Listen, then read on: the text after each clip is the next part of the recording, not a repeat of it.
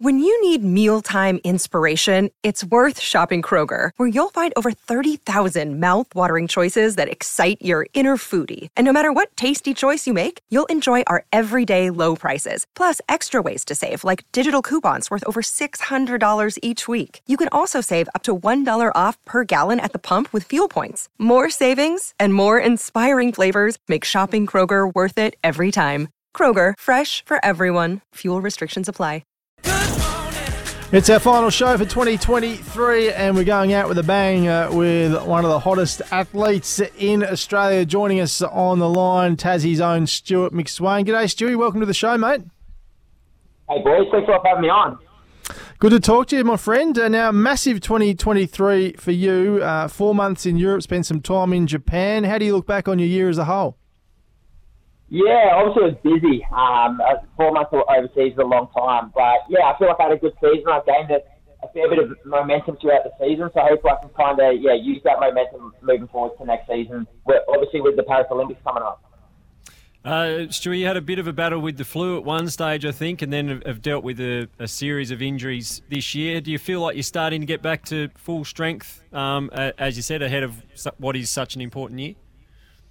Yeah, I feel like I've, I've had consistent training over the last period. Obviously, you're going to have those ups and downs with injuries, sickness, um, they come along. But yeah, I feel like I'm in a good position to kind of build from here on. Um, and hopefully, fingers crossed, we can, we can have some good news on the health front over the next year. And it's going to hopefully give me a good chance to be in a good position for, for 2024.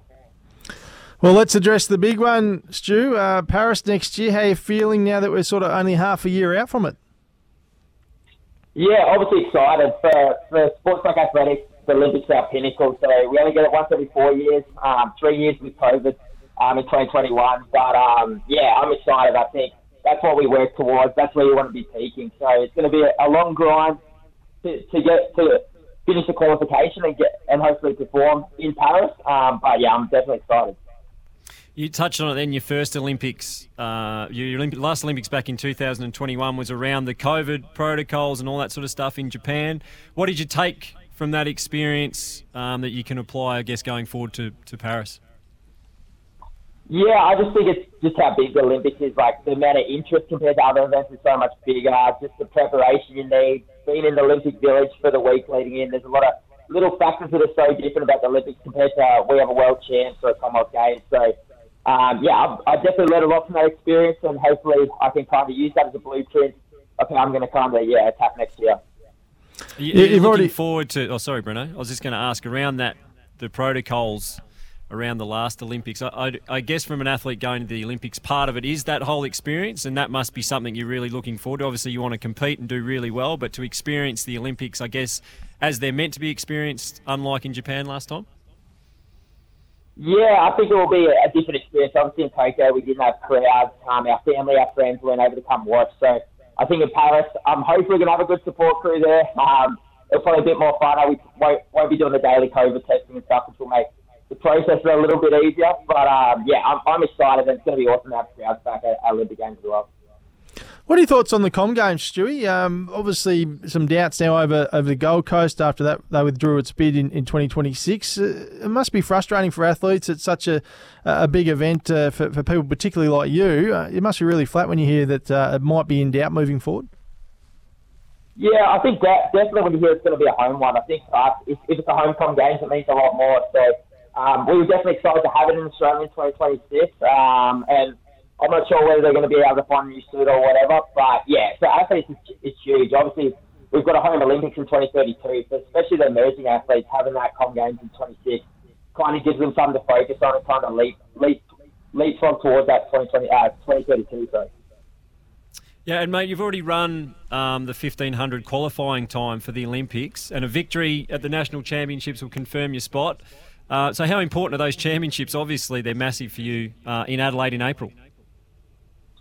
Yeah, so it's going to be a big goal of the domestic season. Obviously, you never want to leave selection up to discretion, so I'll be trying to make sure I can win that win that trial and give myself a um, uh, obviously a certain certain selection in the 1500. But yeah, I'll be looking to try and qualify in the 5k as well and kind of decide what, what I want to do um, for, for Paris. Before we let you go, mate, do you get to, to get home much over over the summer months and, and spend some time on, on King Island and, and things like that? Yeah, so I actually booked back the, the other day, so I'll be back for about a week over Christmas. So really looking forward to getting home. Um, I love training down there. It's awesome. It's tough training. There's obviously a lot of hills. Some good, good golf courses to run on down there as well. So um, I'm excited to get course. back. Um, yeah, so I'm really looking forward to it. So yeah, I'll be back for about a week, and that kind of put in a good week of training, catch up with family and friends, and mates it. I don't know if I get to see throughout the year, especially when I'm overseas. So yeah, I'm definitely excited to get back home and um, yeah, kind of kind of get back to King Island. We love your work, mate, and can't wait to see how it all unfolds for you in 2024. Thanks so much for talking to us on SEN Tassie Breakfast this morning, and good luck for the next year ahead. Appreciate it. Thanks a lot, boys.